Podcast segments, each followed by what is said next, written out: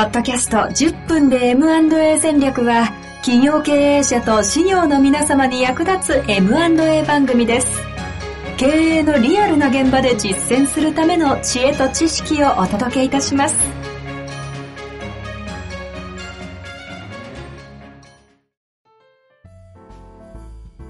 こんにちは、遠藤和樹です。白川正義の10分で M&A 戦略。白川さんよろしくお願いいたします。お願いします。さあ、ということで、今日も行きましょう。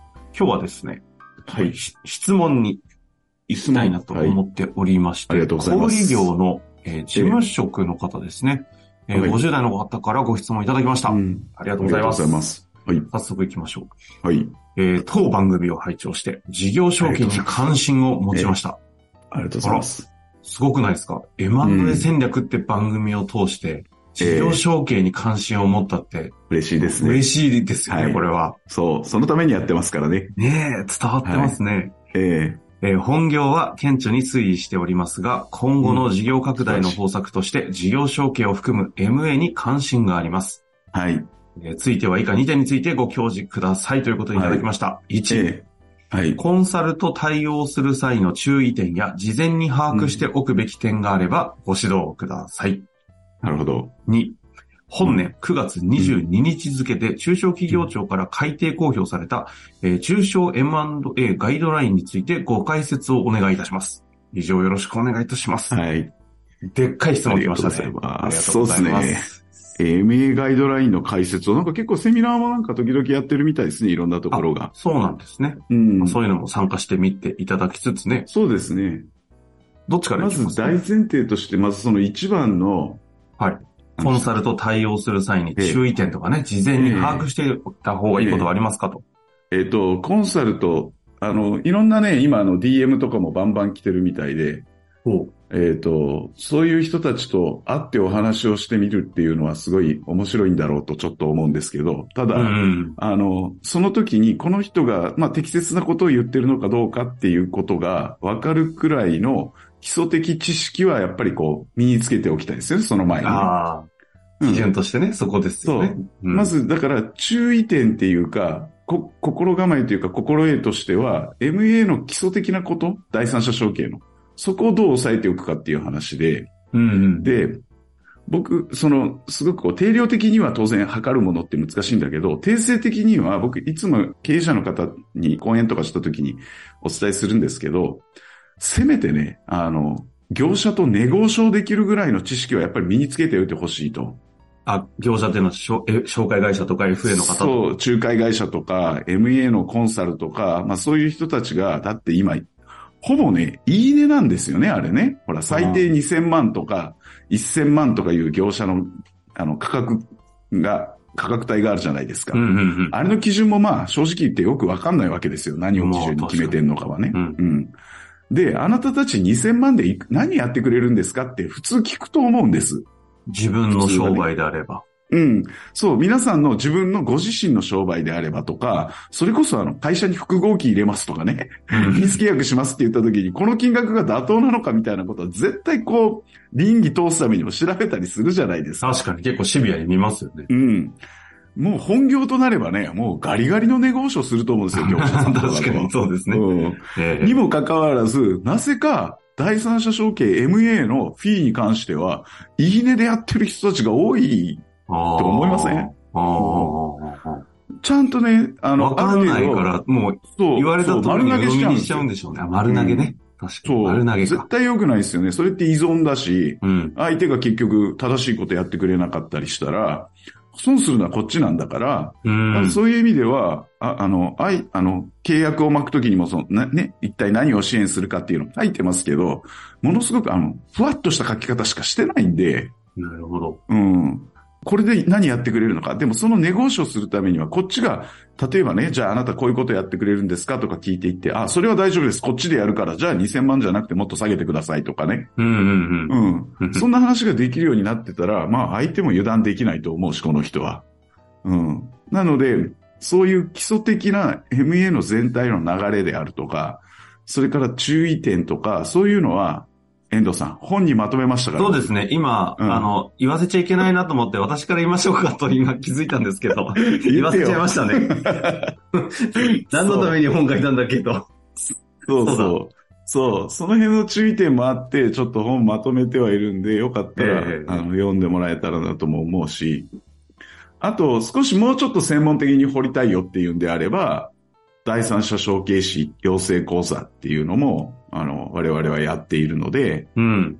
うん。そういうのを、そこまで行くと支援ができる、支援者の育成のためにそれはやってますから、はいはい、はい。まあ、そこまでならなくていいよっていうなら、あの、本をある程度熟読してもらえれば、うん。うん十分だと思うし。この番組をわーっと聞きつつ、本が体系的になってるんでね、ええ。読むだけでも一旦全体像がバッと入るんで、そうでそっからええ。もうもっと踏み込んで、自分がプレイヤーというかね、ある程度なっていくのが会社守る側ですよね、きっとこの方。そうですね。今後 MA を仕掛ける側に行くんでしょうから。うん。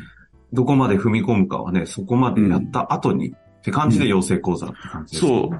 ななんと言ってもやっぱり買い手の方がね、その辺をしっかりと学ん、売り手の方はゆ譲り渡したらそこである意味終わりだから、まあそ、それでいいんですよね。最後はそこ、エンドはそこに来るんで。うんうん。買い手の方は引き継いでから始まるわけじゃないですか、いつも言うように。はい、はい、はい。うん。だとしたら、やっぱ買い手がね、やっぱ責任持って勉強しておくっていうのは、うん自社を成長させるためにも、売り手の企業を、やっぱりそれ、その引き継いだ後責任を持って伸ばしていくためにも、買い手さんが勉強しておくっていうのはすごい重要だですよね。でもこういう方が社内にいるってすごいですいやよね。素晴らしいですね。次の方本策として、ええ第三者承継大事なんじゃないかって見据えてる中で、当にえいや、中の社員さんの方え。うが、ん。じゃあ、で自分で勉強し始めたら、ええ会社の中にいきいきなりこう、MA 部門が出来上がることをええこの方は多分し考えてるわけでしょ。そう。あのね、そういう人が社内に出てきたらね、自社も良くなるよね。うん。だってね。そううん。承継する会社の理想的な姿みたいな、こういう会社を引き継ぎたいなっていうのを考えるっていうことは、自社がそうなってるかどうかを見つめ直すっていうことにもなるわけで。確かにね、自社の理想を施行するってことに、もう直結ですもんね。今も見ることになるし。そうなんですよ。単純に言えばね、ロームとかにリスクがあったら怖いよね。あれ？うちのローム大丈夫なんだっけっていうね。話とかが出てくるとかね。本当にそういうことになるんで、あの、ぜひそれは、うん、自分で、ご自身で勉強。まあ、そういう、多分そういう思考性を持たれてるから、その二つ目のガイドラインの解説をしてくれっていうのは、あの、そういう意図が多分あるんだと思うんですけど、ガイドライン、ガイドラインあの、本当に、うん、よくまとまってると思います。僕もあの、見たし、ただちょっとだいぶ一般論によってたりもするところは、当然あの行政が作ってるからあるので、基礎的知識はあそこでもある程度こう十分身につくとは思うんですけど、はいはい。もうちょっとあの、現実に寄せて学びたいっていうことであれば、さっきの、まあ、僕も本出してたりとかするし、勉強会行政講座もあるしう。ん。話なのかなとは思います。簡単にごあ質問いただいてるんで、なんかこう、えうんがこのガイドラインの解説って意味で言うと、なんか白川さんの視点でありますか？よくできてるっていうのは当然あるんでしょうけど。のうん。あの、解説をあんまり必要としないぐらいよくできてるっていう感じ。うん、読んだらある、あの、本当に言葉の説明とか、あの、何がややこしいかって、こう、第三者承継 M&A にまつわる人たちってすごい横文字使うんですよ。ああ。うん。言い方とかいきなり言い出しますもんね。そうそう、何 e 言ってるかわかんない。そうだし、企業概要書って言わないで IM って言ったりね。あノンネームシートも、ノンネームシートがそもそも横文字になってるのに、そあ。れをで、気づいたら P、だったり PMI って言い出したりしますね。そうそうそう。もう本当に何言ってるかわかんないです。そう。もう横文字並べずに。もうね、あの、それこそビッグフォーの人たちがデューデリとかやってくると、もうほぼ何何言ってるかわかんないっていうね、状況になるんですけど、ね。でもそういう感じになるから丸投げにもなってしまうのも。いや、だからもう、そうそう、なんかね、それね、でもね、恥ずかしいことじゃないから、聞きな、お前日本語で言ってくださいよって、聞き直すべきだよね、なんか。うん。ちょ、なんかこう、分かってないと恥ずかしいなんていうことないんだもんだって。うんで、一応その辺の言葉の定義もあの、ガイドラインの中には、しっかり書いてる。あ出てるんですねうん、うん。え、どうなんですか？ガイドラインと、あの、白川さんの書籍あるじゃないですか。うんその、うんこう、関係っていうか。そうですね。で、で、僕はガイドライン読まなくても僕の本読んだら。あありがとうござい思ってま。ますす。今のが一番の解説だったと思います。ええあの、僕の本あのそう、ガイドラインはタダだから、でも。あの、ただでダウンロードできちゃうから。MA の勉強1000 1500円のちょっとぐらい、あの、皆さん払いますので、1500円、2000円ですね。2000円、払います2000ので円。ええ。あれはね、書式もダウンロードできるしね。でも、本当ですよあんまり宣伝してもしょうがない。いやいや、あの本のしょ、あの、書式のダウンロード数はちょっと、前代未聞ですからね。あんな本見たことないけど、そこちゃんと言わないと伝わっていかないんですよね。そう。この前でもあの、あのダウンロードの中に、この書式がないんですけどとか言って連絡が来て、もういい加減にしてくれって。